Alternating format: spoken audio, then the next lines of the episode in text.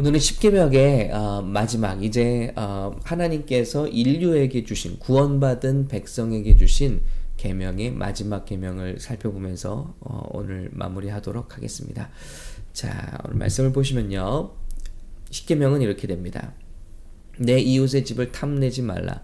내 이웃의 아내나 그의 남종이나 그의 여종이나 그의 소나 그의 낙이나 물은 내 이웃의 소유를 탐내지 말라.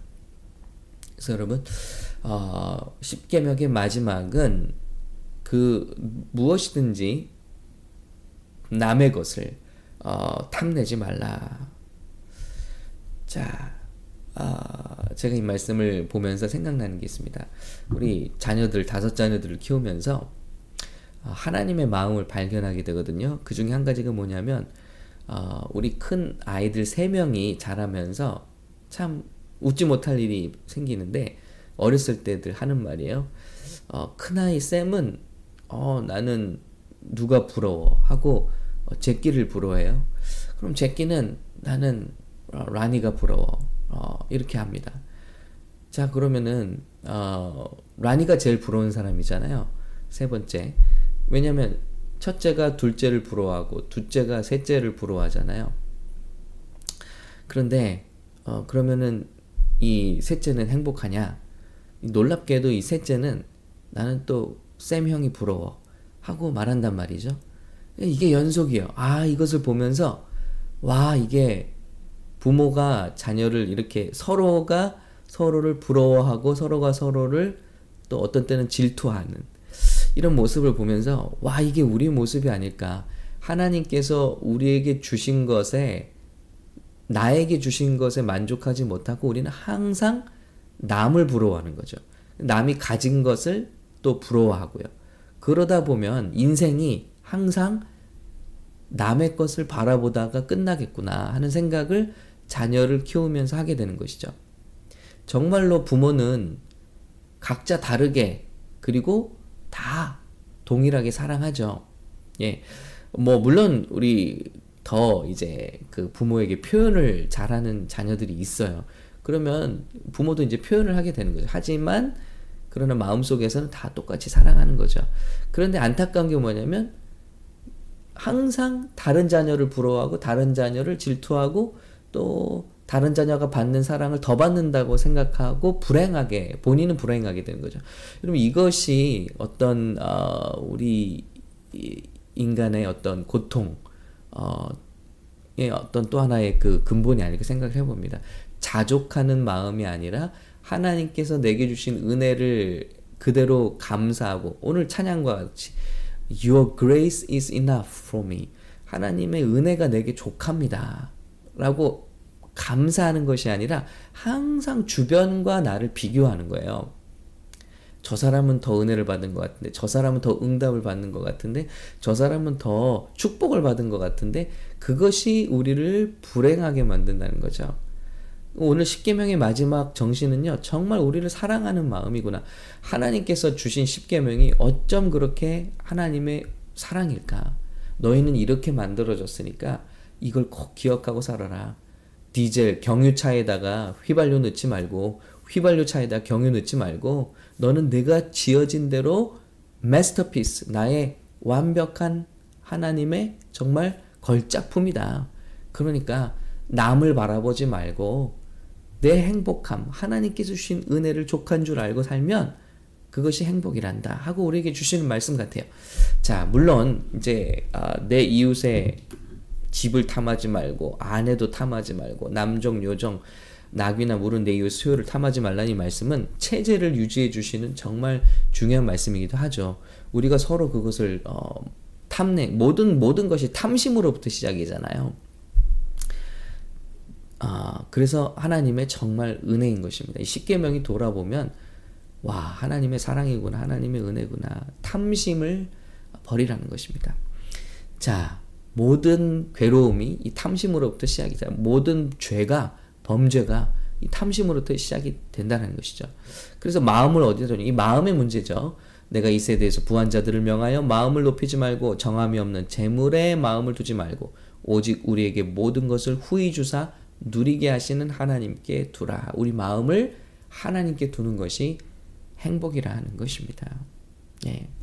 근데 세상은 지금 어, 세상을 움직이는 특히 자본주의 사회에서의 이 세상을 움직이는 원리는요 항상 뭐냐면 지금 내가 가진 것보다 더 가지라는 거예요. 저 그리고 어, 이 세상에서 이루어지는 모든 시장의 원리가 뭐냐면 남의 것을 부럽게 만들어서 더 가지게, 더 일하고, 더 쌓아놓고 이것이 어떻게 보면 성경에서는 탐심을 금하고 있는데 세상은 탐심을 부추김으로써 경제를 돌아가게 하고 있는 그런 어, 지금 모습이 아닌가 오늘 말씀을 통해서 한번 세상을 바라보게 됩니다. 그래서 이 말씀이 참 귀한 게 뭐냐면요. 내가 살고 있는 세상을 정신없이 살고 있는 세상을 잠깐 나와서 내가 지금 어디에 속해 있는가를 돌아보게 말, 만드는 그런 말씀인 것 같아요. 예, 그래서 귀한 것 같습니다. 자, 탐심 모든 것에 어, 모든 죄의 어, 기본이 된다라는 것이죠. 자, 세상은 이렇게 말합니다. 또 내가 내 영혼에게 이르되 영혼아 여러 해 쓸 물건을 많이 쌓아뒀으니 평안히 쉬고 먹고 마시고 즐거워하자 하리라. 그러나 하나님의 말씀은 뭐죠? 하나님은 이르시되 어리석은 자여 어리석다는 거예요. 더 먹고 더 놀고 저, 어, 저 사람이 가진 것만큼은 더 누리고 더 준비해야 돼. 하는 이 모든 것들에 대해서 오늘 밤에 내 영혼을 도로 찾으리니 그러면 내 준비한 것이 누구의 것이 되겠느냐. 이것이 하나님의 말씀입니다. 거듭해서요. 세상은 탐심을 자극합니다. 세상의 마케팅을 보세요. 소셜 네트워크를 보세요. 페이스북, 인스타그램, 뭐 유튜브, 아무튼 세상의 광고 모든 것을 보세요. 모든 것을 자극하고 모든 것을 내가 갖지 못한 것을 가지라고 하는 것입니다. 그러나 하나님의 말씀은 어리석은 자요. 오늘 밤에 내 영혼, 영혼의 문제를 더 중요하게 생각하고 있다는 거예요. 하나님 우리 얼마나 사랑하십니까? 내 영혼, 내 영혼이 오늘 옳은 곳에 있지 못하다면 이 모든 것을 네가 취하고 열심히 일하고 가진다 한들 그것이 누구 것이 되겠느냐. 그러면서 예수님 또 말씀하시죠. 아, 하나님의 말씀이 다 똑같은 땅에 떨어지는데 말, 똑같은 말씀이 떨어지는데 마음들이 다 다르다. 어떤 마음은 가시떨기에 부러졌다는 것인데 그 마음이 무엇이냐? 말씀을 들으나 세상의 염려와 재물의 유혹에 말씀이 막혀 결실하지 못하는 경우다. 그래서 하나님의 똑같은 말씀이 떨어지는데 말씀 들으면서 세상 염려한다는 것이죠. 그리고 나는 어떻게 제키가 될 수 있을까? 제키는 또 어떻게 라니가 될 수 있을까? 라니는 또 어떻게 서로가 서로를 부러워하면서 예. 제키가 부러워하는 라니가 라니가 또 제키를 부러워하고 이러면서 우리 삶이 불행의 연속에 빠진다는 것이죠. 네. 이것을 보게 해주시는 것이 하나님의 말씀입니다. 요한일서 어, 말씀을 드립니다. 이 세상이나 세상에 있는 것들을 사랑하지 말라.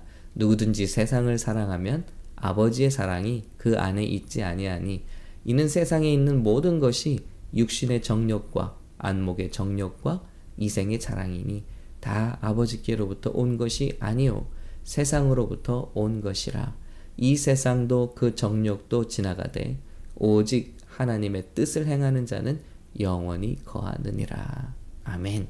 그래서 이 세상의 모든 것이 육신의 정욕을 자극하는 것입니다.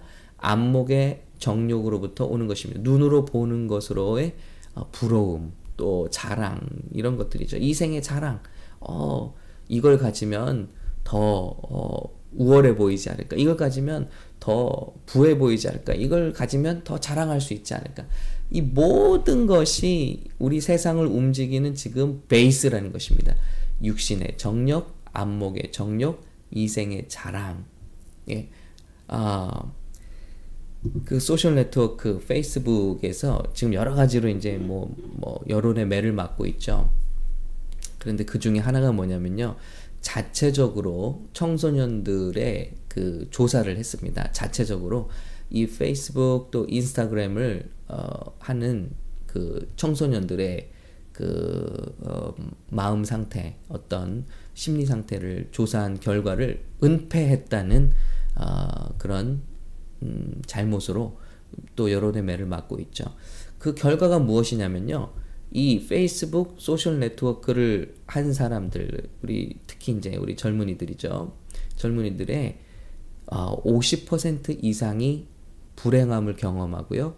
그리고 놀랍게도요. 30% 이상이나 한 번 이상 자살 충동을 어, 경험했다라는 이런 어, 조사 자체 보고서를 은폐했다는 거예요.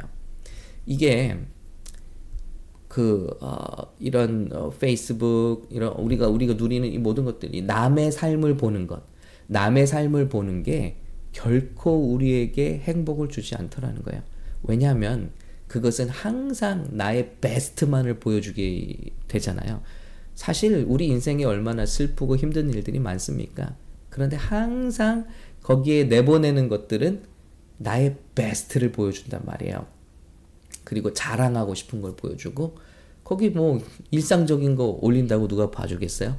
좋은 거 먹는 거, 좋은 데 가는 거, 뭐 아주 어, 좋은 거 사는 거, 좋은 거 누리는 거 이런 것들로 다 보여주는데 우리는 쓸데없이 너무 남의 것을 보면서 산다는 거예요. 그게 우리를 50% 이상 불행하게 만들고 자녀들이 나는 왜 이렇게 어, 여기 나오는 이 그 우리 자매들은요.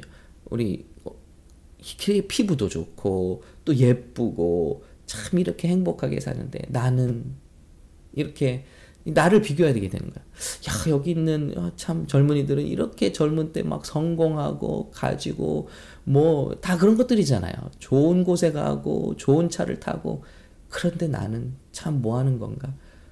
예, 이렇게 불행에 빠진다는. 그래서 남의 것을 보는 것 그러면서 이제 또 이제 막 물건을 파는 걸로 연결이 되죠. 자, 그래서 나도 저 사람 가는 곳에 가야겠다. 나도 저 사람 먹는 걸 먹어야겠다. 나도 저 사람 입는 걸 입어야겠다. 이게 다 우리를 불행하게 만들고 있다는 거예요. 그래서 어, 정말 미디어 금식이 우리를 행복하게 만들 수 있다는 것 저는 분명히 믿습니다. 예, 이 세상의 모든 것들을 사랑하지 말라. 예, 이 세상에 필요한 것들이 있어요. 누리세요. 누리세요. 그리고 사용하세요. 그러나 그것에 사랑에 빠지지는 말라는 것입니다. 이 세상에 있는 것에 사랑에 빠지면 아버지의 사랑이 그 안에 있지 아니하니 세상에 있는 모든 것이 육신의 정욕, 안목의 정욕, 이생의 자랑이니 아버지께로부터 온 것이 아니요 세상으로부터 온 것이라. 그래서 이렇게 막 그 자기를 드러내고 자랑하는 것 결코 영적이지 않습니다. 그리고 하나님께로부터 온 것 아닙니다. 저도 어 느 순간 이것을 깨닫고 아, 그 내보낼 때뭐 이렇게 자랑하고 뭐 누구에게 보여주고 싶은 거 이런 것들을 자제하고 그리고 올리지 않고 있어요. 아 이게 하나님 기뻐하시는 게 아니구나 이런 삶이. 자, 이 세상도 정력도 다 지나가는 것입니다. 오직 하나님의 뜻을 행하는 자는 영원히 거하느니라. 예. 여러분 어떻습니까? 하나님의 말씀 가운데 정말 은혜가 있잖아요. 우리 행복하게 사는 법, 우리가 하나님께 하나님 앞에 하나님의 자녀답게 사는 법이 다 이렇게 말씀되어 있습니다. 저와 여러분은 오늘 행복하십니까? 오늘 한 주를 돌아보면서 우리가 받은 은혜를 계수해 보면 좋겠어요. 예. 지금 없는 것 가지고 하나님께 자꾸 구하면요. 불행해집니다. 그런데 한번 카운트 해 보세요. 내가 받은 은혜를 카운트 해 보세요. 내가 지금 하나님께 누리고 있는 은혜를 생각해 보세요. 내가 하나님의 자녀로 지금 받고 있는 하나님의 사랑을 생각해 보세요. 지금 아무 누구도 생각하지 말고 저 사람은 행복하겠다. 저 사람은 하나님께 저런 응답을 받아. 이거 말고요. 하나님이 내게 주신 은혜, 예, 내게 주신 은혜를 생각하면 감사가 되는 줄로 믿습니다. 남에게 주신 은혜를 헤아리면요. 시기가 되고 질투가 되고 불행이 돼요. 그러나 내게 주신 은혜를 헤아려 보시는 귀한 시간 되시기를 예수님의 이름으로 축복합니다. 예, 오늘 우리 한 주를 마무리하면서 또 10계명을 마무리하면서 정말 우리를 사랑하신 계명이구나. 우리를 우리답게 살게 하시는 행복하게 만드시는 계명이구나. 우리를 옭아매는 계명이 아니라 구속하는 계명이 아니라 우리를 하나님의 자녀답게 살게 하시는 하나님의 계명이구나. 이것을 다시 한번 깨닫고 하나님께 영광 돌리면 좋겠습니다. 자, 오늘은 기도해 주십시오. 내일 이제 찬양의 집회가 열리는데요. 한국의 헤리티지 팀을 초청해서 이제 미국에 오실 때 저희가 이제 내일 어, 감사의 찬양의 집회를 갖게 됩니다. 어느 여건에 있든지 사람들은 다 괴로운 것들이 한 가지 이상 있습니다. 괴로운 일들이요. 제가 이 헤리티지 팀의 간증을 보면서 느꼈습니다. 이분들도 다 엄청나게 정말 하나님을 폭발적으로 감사함으로 기쁨으로 찬양하는데요. 이분들도 다 한 분 한 분 삶에 어려움이 있어요. 여러분 어려움이 없어서 찬양하는 거 아닙니다. 우리에게 모든 어려움이 있는 가운데 하나님 때문에 찬양하는 겁니다. 우리와 함께 하시는 하나님 때문에 감사하는 거예요. 그러면 기적이 뭐냐면 주신 것을 감사하고 하나님 때문에 문제에 포커스를 맞추지 않고 하나님 때문에 찬양하기 시작하면 하나님의 놀라운 평안이 그리스도 예수 안에서 저와 여러분을 주장하시는 거예요. 우리에게 하나님의 평강이 내려와서 저와 여러분의 삶을 주장하시는 거예요. 즉 사태를 바라보는 내 마음이 바뀌고 내 태도가 바뀌고 내 삶이 변한다는 거예요. 그것이 기도와 감사의 찬양의 힘인 것입니다. 그래서 찬양을 우리가 힘있게 드리다 보면 선포하다 보면 내 마음이 바뀌어요. 그리고 하나님의 기적을 맛보게 되는 것입니다. 예. 바울과 신라가 찬양할 때 뭐가 감사할 게 있습니까? 하나님 음, 하나님 순종하다가 벌 받고 예, 매 맞고 착고에 채워졌는데 우리 같았으면 지금의 우리 같았으면 이 뭡니까? 하나님 순종했는데 받는 이 고통이 뭡니까? 그런데 바울과 신라는 하나님의 은혜를 발견하는 거예요. 와, 정말 예수님의 말씀대로 우리가 주님의 이름대로 핍박을 받으니 우리가 얼마나 귀한 하나님의 사람들이냐. 우리가 받은 구원이 얼마나 귀하냐. 하나님을 감사하고 찬양하기 시작할 때 그 감옥이 진동하고 그들이 묶였던 것이 다 풀려지는 거예요. 저와 여러분을 묶었던 것이 다 풀어집니다. 어떤 때요? 감사하기 시작할 때, 찬양하기 시작할 때, 남의 것을 바라보고 세상을 바라볼 땐 비전이 없어요. 소망이 없어요. 기쁨이 없어요. 그러나 하나님을 발견하는 것. 이것이 찬양의 근본이 되는 것입니다. 오늘 저와 여러분 하나님으로 말미암아 만족하고 하나님께만 마음을 두시고 하나님을 찬양할 수 있는 감사할 수 있는 귀한 시간 되시기를 축복합니다. 다시 한번요. 세민이가 그렇게 부러워하는 세린이는 라니를 부러워하고요. 그렇게 부러워하는 라니는 다시 세민이를 부러워합니다. 예, 돌고 돌고 서로를 부러워할 것이 아니라 나에게 주신 하나님의 은혜를 만족하시면서 하나님께 영광 돌리시는 이 시간 되시기를 예수님의 이름으로 축복합니다.